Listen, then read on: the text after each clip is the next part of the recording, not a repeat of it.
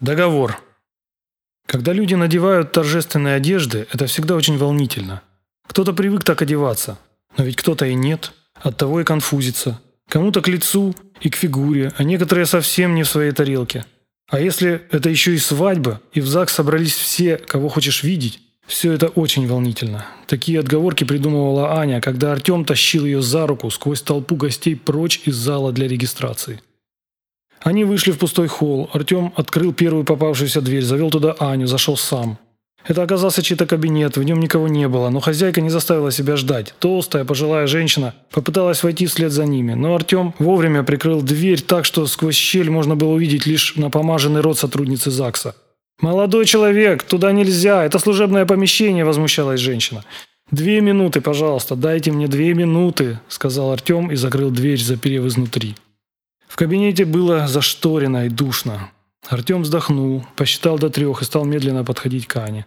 Она отшатнулась от него, и он остановился. Хоть он и считал главными ее достоинствами оригинальность и непредсказуемость, но не был готов к тому, что на главный вопрос регистратора ЗАГСа, согласна ли она стать его женой, она ответит «не знаю». Какое-то время постояли молча.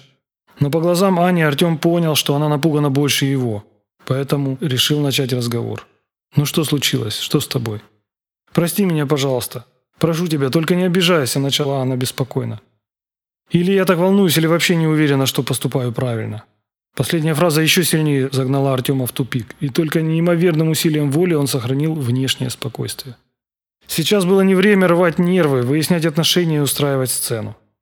Глядя на ее растерянный вид, он понял, что единственно верным решением будет остаться взрослым, рассудительным и здравомыслящим человеком, в этот момент он понял, что перед ним взволнованный и даже испуганный ребенок, вырвавшийся из души его любимой Ани. Артем решил дождаться подходящих слов и помолчать, но неожиданно для себя заговорил. «Успокойся, выдохни. Давай я расскажу тебе кое-что. Это было пару лет назад, мы с тобой еще не были знакомы. Я тогда ни с кем не встречался, и меня это очень огорчало. К тому же было несколько разочарований от неудачных отношений. Можно сказать, я был в депрессии из-за моего одиночества. Казалось бы, молодой, успешный, но почему-то одинокий.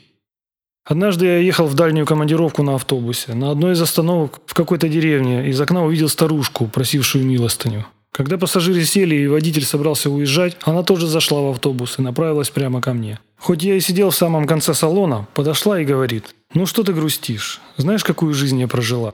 Муж у меня алкоголик был. Бил меня все годы сильно, да сам потом помер. Двоих сыновей я уже похоронила, спились, а третий по тюрьмам всю жизнь. И сейчас сидит, может потому и цел, что сидит. Он когда в тюрьме, мне даже спокойнее на душе. А ты не грусти, найдешь ты себе жену хорошую. Но если будете ссориться, я тебе сейчас расскажу, ты вот что сделай. Возьми в церкви святой воды, налей в тазик, теплой добавь и помой ей ножки. Потом станьте вдвоем в тазик с этой водой, обнимитесь и целуйтесь. Правду говорю тебе, целоваться лучше, чем ссориться. Целоваться лучше, понимаешь? Лучше, чем ссориться.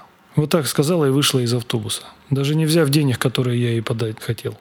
Артем увидел, что его рассказ не совсем понятен Анне и попробовал объяснить свое впечатление от той встречи.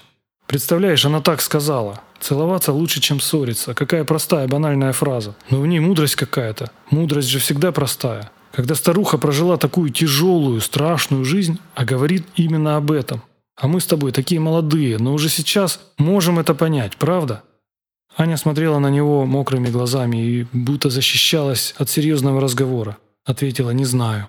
Артем понял, что она это говорит неосознанно, а от волнения, и решил просто оставаться все тем же взрослым человеком.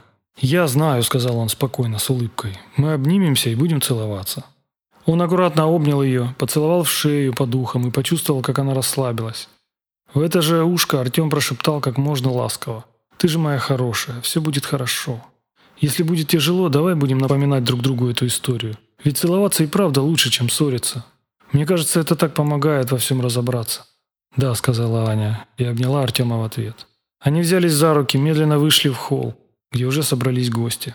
Увидев спокойные лица Артема и Ани, всем стало ясно, что они договорились. Их спокойствие передалось всем присутствующим.